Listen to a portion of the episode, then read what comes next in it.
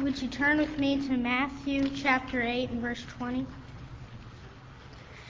says, And Jesus saith unto him, The foxes have holes, and the birds of the air have nests, but the Son of Man hath not where to lay his head. Now, we just celebrated Christmas, and on that day, Jesus left heaven and he left his Father, and the angels praising him, and he came down to a manger, and he grew up poor in a poor family. He didn't have any money, he didn't have any things, he was a carpenter. And I just went to my grandma's house to celebrate Christmas, and she has many earthly things, but she doesn't have the greatest gift of all, which is salvation.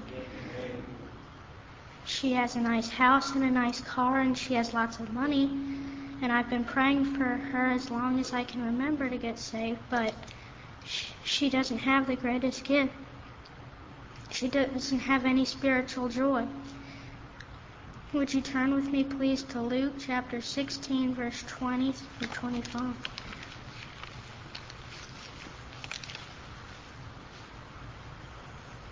It says, And there was a certain beggar named Lazarus, which was laid at his gate full of sores, and desiring to be fed with the crumbs which fell from the rich man's table. Moreover, the dogs came and licked his sores.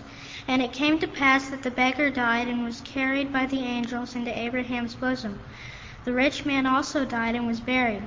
And in hell he lifted up his eyes, being in torments, and seeth Abraham afar off, and Lazarus in his bosom. And he cried, Father Abraham, have mercy on me, and send Lazarus, that he may dip the tip of his finger in water and cool my tongue, for I am tormented in this flame. But Abraham said, Son, remember that thou in thy lifetime receivest good things, and likewise Lazarus evil things. But now he is comforted, and thou art tormented. The rich man had everything you could think of. He had a nice house and all the money. And Lazarus didn't have anything. He was considered a nobody to the world. But when they, it says in verse 22 that they both died, and the rich man went to hell, and the Lazarus went to heaven, and the rich man was tormented in the flame. And you can be rich or poor, but if you don't have salvation, you're going to hell. That's right. That's right.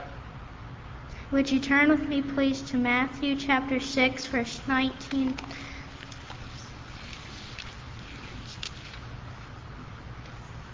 It says, Lay not up for yourselves treasures upon earth, where moth and rust doth corrupt, and where thieves break through and steal. But lay up for yourselves treasures in heaven, where neither moth nor rust doth corrupt, and where thieves break th- do not break through nor steal.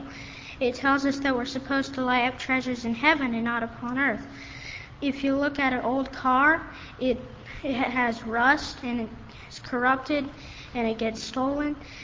But when you go to heaven, you don't have any of those things.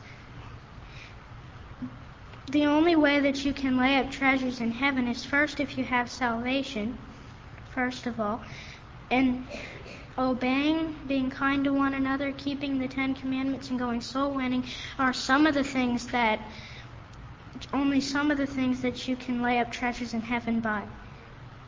Would you turn with me, please, to Proverbs 11 and verse 28?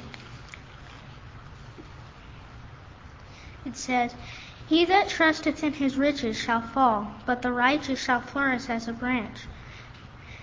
We're, be- we're about to go into a new year here, and if we trust in earthly objects, the Bible tells us here we're going to fall. But if we trust in God, it tells us we're going to stand and we're going to flourish as a branch onto the holy vine, which is Jesus Christ. So as we go into this new year, let's try to look to God and let's not try to look to earthly things.